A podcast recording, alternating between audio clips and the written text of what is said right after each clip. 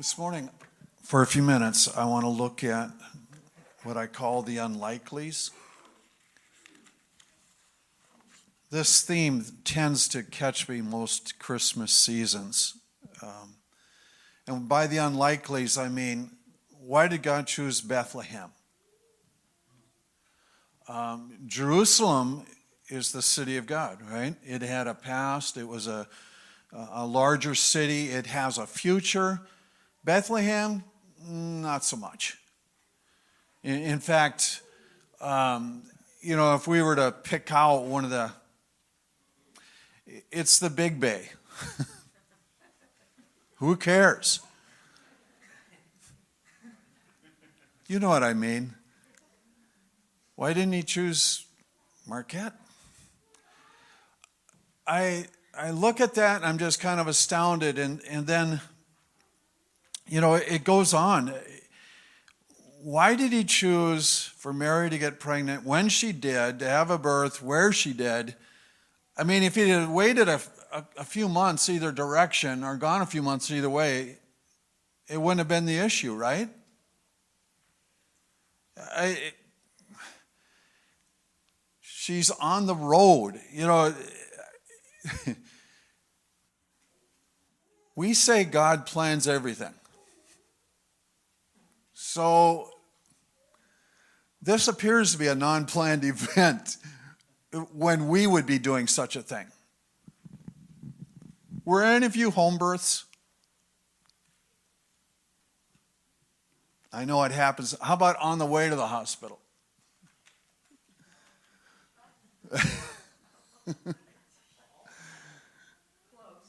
it wasn't planned, I'm sure. no. We have a friend that um, her child was born uh, on the floor of a, an RV. They were in transit and uh, never got there. The stable would not have been the first choice, right? An unlikely thing. And yet, it could have been done differently, but God, in some ways, is saying, I don't need your best. I don't need everything you put together uh, for me to take care of things or get things done. And that's really incredible because then we start walking through, we often nullify our capacity to do things because we think, well, I don't have this in place or, or I don't have this developed enough. And yet, in, throughout this story, we see that God wasn't bothered by such things. I mean, even, even choosing Mary a young girl, first child. You know how goofy mothers are with their first kids. See if I can get in trouble with everyone today. Uh, it, there is that thing of how are we going to do this? And then to add to that, I mean, in, the moment, she's considered to be immoral. And even her own future husband's going, uh, uh going to divorce her quietly. We're all about prepare the right environment, talk the right way so that the baby doesn't get twisted. Can you imagine the conversations that were going on? For baby Jesus? And, and why come as a baby? I mean, when James writes about looking after orphans and widows, he's talking about looking at the most vulnerable. And babies are the most vulnerable people we can pick out. And yet God's, eh, and I haven't born in a stable, it's no big deal to me. So in that in that regard, there's kind of the thing of going, God isn't bound by our circumstances in the same way that we are. I,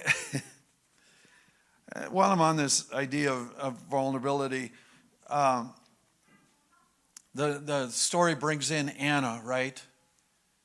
Lived with her husband seven years and then is either 84 or lived 84 years afterwards. She's an old lady, e- either way. And yet, God chooses to reveal himself to her. And again, it's, it's not like he's picking out the, the politicians of the day or the religious leaders or anyone else that we would look at as having status, but he picks out an Anna who really has nothing to bring to the equation other than that she has been a worshiper for years. And that's enough in God's eyes.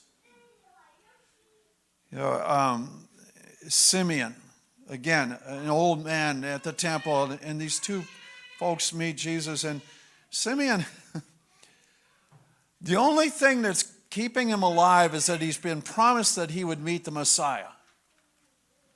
In other words, he's accomplished all that he set out to do. He has, uh, he doesn't really have an agenda or a purpose or this driving, let's get this done thing. He's, he's done that. And, and all he's doing is waiting for this moment so then he can die. you know, that doesn't seem to be too driving to me. Going to meet Jesus and die. That's, that, that's good.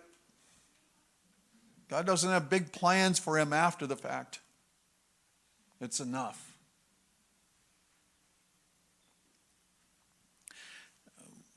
Another old couple brought into the Christmas story is Zachariah and Elizabeth. They had wanted kids, says she's barren, but they were old. Too old to have kids, apparently.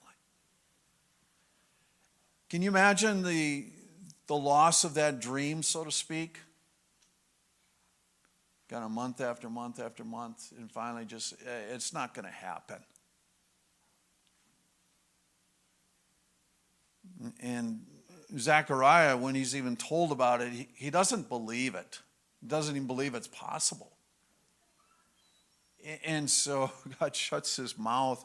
But it, it's there's this amazingness that God brought these folks into the story. So, I mean, I, what, where I go with this is like, okay, there are times when we have shattered dreams, right? Things that we had hoped for that don't come true the way that we had thought they would be. And it's almost like, well, I'm a loser and God doesn't care. And it's inappropriate from this story to allow that to be. Think of the shepherds out at night watching their flocks. That's the third shift. Anybody work midnights? You regularly don't get to participate in the things in the rest of the day when you work that shift. You've got to sleep sometime. I, I, we have a, a couple nurses, and every now and then they'll come into a service, and you can see blurry eyes, and you know, I'm grateful that they're here, but there's this knowledge that, you know, they were up all night and they're doing their best just to stay awake. In some ways, that's their act of worship in the morning, right? You know, if, if they're going to be here and they're going to be awake through the whole service, they, they've, done, they've done well. But you wouldn't necessarily think that these are the guys to bring the message because by and large they don't they're not around with everyone else. They have work to do. And then you get the out of towners with the wise men. You know, they're, they're not part of the mix. And yet, God brings them in and lets them see. Now, the thing that drew me back to this, and, and this is a Christmas theme of mine, I, I know that. Endure. But this week I was looking at the disciples, and it, it kind of caught me in the same way. Um, the, the guys that Jesus selected, you know, Simon Peter, we see enough stories of him being impetuous and, and such that we're just kind of going, yeah, that one was a stretch.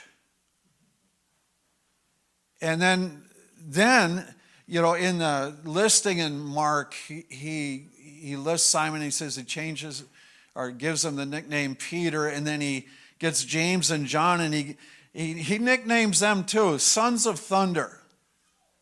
And it's not that their dad is named Thunder, it's na- he calls them sons of thunder. What would you think that entails? Quiet, thoughtful folk? Now we read, we read the epistle of John and it's love, love, love, and, and, and that's near the end of his life. But there were some other things that went on too. If you, you want to draw it out, in, in Luke 9, there's an argument by the, the disciples who's the greatest. And it doesn't list their names. I'm assuming they were a part of it. But Jesus brings in a child and he says, you know, whoever's least will be the greatest. Uh, you need to recognize that everyone's important in the kingdom. Uh, they don't get it quite yet. So, let, that same chapter, next story, John comes to Jesus and says, Yeah, there was some guy trying to cast out demons in your name. We put a stop to it. He's not one of us. And Jesus is going, Leave him alone. If he's not against us, he's for us. And then they go through some same chapter. They go through Samaria, they're on their way to Jerusalem, and the Samaritans aren't happy with this group traveling through their country. And there's this jockeying as to who's the more righteous anyway. And long story short, James and John said, You want us to call down fire from heaven? We'll smoke these folks. The love of God just pouring out, right? Jesus goes, No. you know, but that's that's who he's selecting for his inner circle. It doesn't stop there. You got Thomas, who's later on, his, his inability to believe and, and go forward with it is, is kind of brought out in the open, and his doubts are, are just known. You've got Matthew, who was a tax collector, so he wouldn't have been appreciated by anyone that had met him. You have Simon the Zealot. You know what a zealot was? That's like a political radical. You know how much trouble we get in when we just even touch on political situations here? Folks can get cranked up in a hurry. And yet Jesus picks a zealot. Come on, join me. I, I, I walked through that, and then I, you know, now he eventually brings in one with the right background and training and, and intellectual capability with Paul, right? The only trouble is that Paul had been putting Christians to death in his early years. So, you know, it's like that's not a completely good resume for Christian life, right? And then and then he gets saved and apparently he disappears. You know, there, there's gaps of like 14 years and then three years. So 17 years out of circulation before he ever really gets going. So uh, you're looking at that and going, well, not many connections left.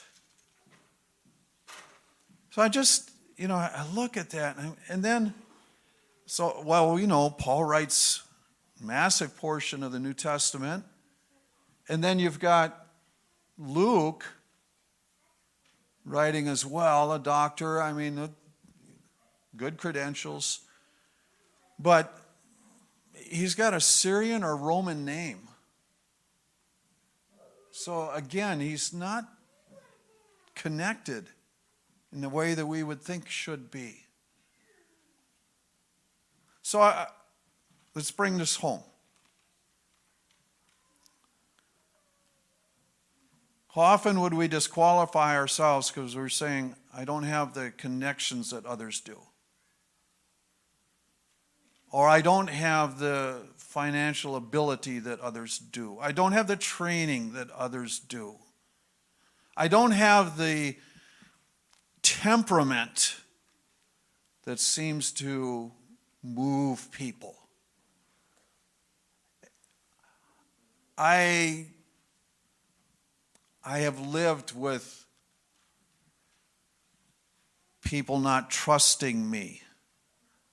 I have lived with age issues. I have lived with, you know, and we can walk through all these things. I've had massive seasons of disappointment. Years wanting something and it hasn't come through. And the question is does God have the capacity even to use me in his kingdom? Are there things that he wants out of my life even now? And that's that's so wondrous. You know, to walk through these things and just go, he did it with others. He took others who have, have lived with a sense of, does God really even love me? And gives us this amazing opportunity to see the Christ child when he comes to earth. Or people who are out of the loop and still were allowed to participate. So again, it, you know, bringing it back home, it's like we really shouldn't be looking at those kind of circumstances and saying, God won't, but rather open ourselves and say, whatever He wills. Or He might even, or He is willing, because that's what we find in the Scripture. Lord, I thank you that. Uh, There can be times of loneliness, disappointment, poverty, misunderstanding, and they, they have deep effect on our lives, and yet you're not bound to cut us off because we've allowed that to affect us. And so we just say one more time we open the door and say, Use us as you will. Guide our steps. Allow us to sense your presence working in our hearts. Amen. Our practice